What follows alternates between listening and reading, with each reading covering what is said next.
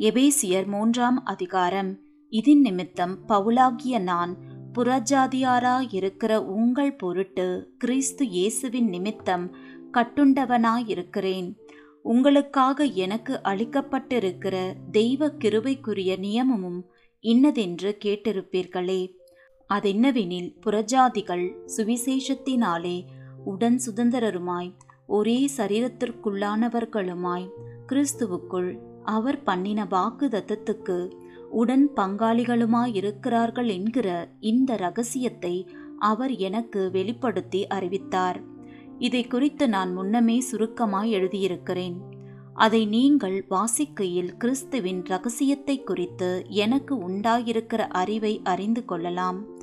இந்த ரகசியம் இப்பொழுது அவருடைய பரிசுத்த அப்போஸ்தலருக்கும் தீர்க்கதரிசிகளுக்கும் ஆவியானவராலே வெளிப்படுத்தப்பட்டிருக்கிறது போல முற்காலங்களில் மனுபுத்திரருக்கு அறிவிக்கப்படவில்லை.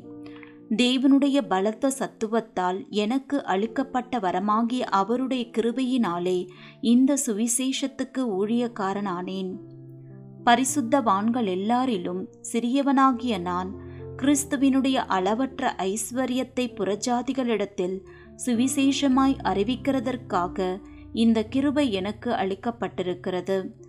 தேவன் நம்முடைய கர்த்தராகிய கிறிஸ்து இயேசுவுக்குள் கொண்டிருந்த அனாதி தீர்மானத்தின்படியே உன்னதங்களில் உள்ள துரைத்தனங்களுக்கும் அதிகாரங்களுக்கும் அவருடைய அனந்த ஞானமானது சபையின் மூலமாய் இப்பொழுது தெரிய வரும் பொருட்டாக இயேசு கிறிஸ்துவை கொண்டு எல்லாவற்றையும் சிருஷ்டித்த தேவனுக்குள்ளே ஆதி காலங்கள் முதல் மறைந்திருந்த ரகசியத்தினுடைய ஐக்கியம் இன்னதென்று எல்லாருக்கும் வெளிப்படையாக காண்பிக்கிறதற்கு இந்த கிருபை எனக்கு அளிக்கப்பட்டிருக்கிறது.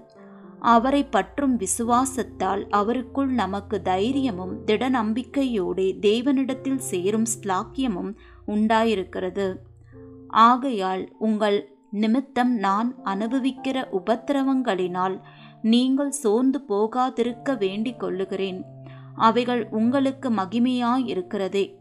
இது நிமித்தம் நான் பரலோகத்திலும் பூலோகத்திலும் உள்ள முழு குடும்பத்துக்கும் நாமக்காரணர் ஆகிய நம்முடைய கர்த்தராயிருக்கிற இயேசு கிறிஸ்துவினுடைய பிதாவை நோக்கி முழங்கால் படியிட்டு நீங்கள் அவருடைய ஆவியினாலே உள்ளான மனுஷனில் வல்லமையாய் பலப்படவும் விசுவாசத்தினாலே கிறிஸ்து உங்கள் இருதயங்களில் வாசமாயிருக்கவும்.